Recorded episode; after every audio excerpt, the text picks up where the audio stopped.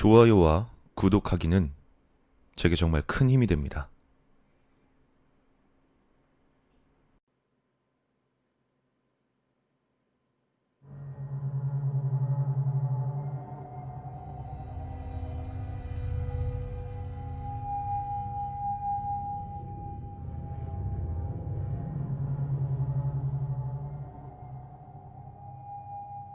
무더웠던 8월의 어느 날, 사단에서 명령이 떨어졌다. 8월 8일부로 사단 내 모든 부대에 전투력 측정 평가를 실시한다. 이 명령 덕분에 무더위로 지쳤던 우리 부대는 극도의 불만과 스트레스가 발생했다. 불행 중 다행인진 몰라도 전투력 측정 평가 후 어떤 훈련도 하지 않는다는 조건이 달려서 불만은 곧 잠재워졌던 걸로 기억한다. 평가 당일이 되어 우리 중대에서 사단 작전 장교를 비롯한 간부들이 찾아와 평가를 시작했다. 사격과 무도 평가를 끝낸 다음 휴식 시간을 가지게 됐다. 당시 내가 근무하던 중대 인근에 꽤 규모가 커다란 계곡이 있었다. 폭만 해도 어림잡아 10미터는 좋게 넘는 규모였던 걸로 기억한다. 폭은 넓지만 수심은 그리 깊지 않아 병사들이 휴무일 때마다 수영을 하며 놀던 익숙한 장소였다. 찌는 듯한 더위 속에서 강행된 전투력 측정 평가에 지친 우리를 달래기 위해 사단 작전 장교가 우리 중대장에게 콜라내기 전투 수영을 제안했다. 여기서 전투 수영이란 쉽게 말해 군화를 벗지 않고 그대로 쉬는 채 수영하는 걸 일컫는다. 시원한 콜라를 마실 생각에 중대원들과 사단 간부, 병사 일행들이 모두 들떴고 시합은 계곡을 가로질러 하는 방식으로 진행되었다. 우리 중대의 행정보급관님이 심판을 하기로 했고 계곡 건너편으로 건너가신 다음 호루라기 소리가 들리며 두 사람은 계곡을 헤엄치기 시작했다.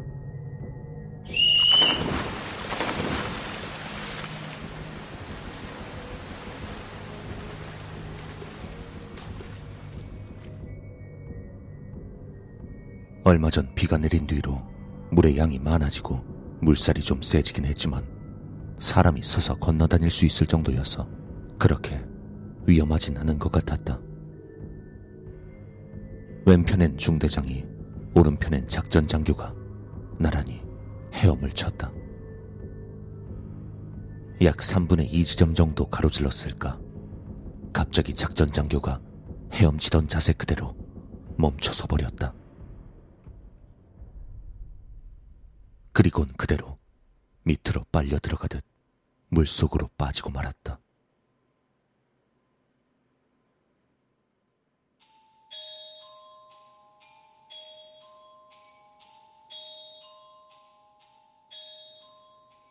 처음엔 장난이겠거니 생각했지만 작전 장교가 계속 나오지 않자 주변의 모든 병사와 간부가 놀라서 수색을 시작했다. 물살을 타고 하류로 떠내려갔을 거라 추측한 지휘부에선 하류 지점부터 거슬러 샅샅이 찾았지만 시신은 결국 찾지 못했다. 얼마 지나지 않아 사단장까지 보고가 올라갔는데 사단장은 이를 듣고 한참이나 더 생각하더니 이런 지시를 내렸다고 한다. 하류부터 손댈 게 아니라 물에 빠졌던 곳, 거기부터 한번 수색해보라고 해. 신기하게도 어디서도 찾을 수 없던 작전 장교의 시체가 물에 빠졌던 그곳에 있었던 것이다. 큰 돌덩어리에 양 다리가 걸려서 움직이지 못하는 상태였다. 작전 장교의 시신을 확인한 사단장은 침통한 표정을 감추지 못했다. 아무래도 거기에 수살귀가 살고 있었나 보구만.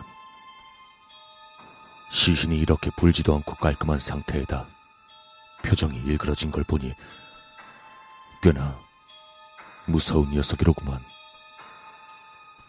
사단장님이 혀를 차며 하시던 말씀은 정말 소름이 돋았다. 가끔씩 놀던 그 계곡에 물귀신, 그것도 물귀신의 우두머리라는 수살귀가 산다는 건 적잖은 충격으로 다가왔다. 곧 사단장의 특별 지시로 계곡에서 위령제가 성대하게 치러졌고 그 뒤론 어떠한 사고도 일어나지 않았다고 한다. 그리고 여기서 더 무서웠던 것은 물에 빠져 죽은 작전 장교의 장례식이 치러지기까지 그 시신을 3일 동안 내가 지켰었단 것이다. 혹여나 몸속에 들어간 물귀신이 나를 덮쳐올까 노심초사했지만 다행히도 아무 일 없이 장례가 끝났다.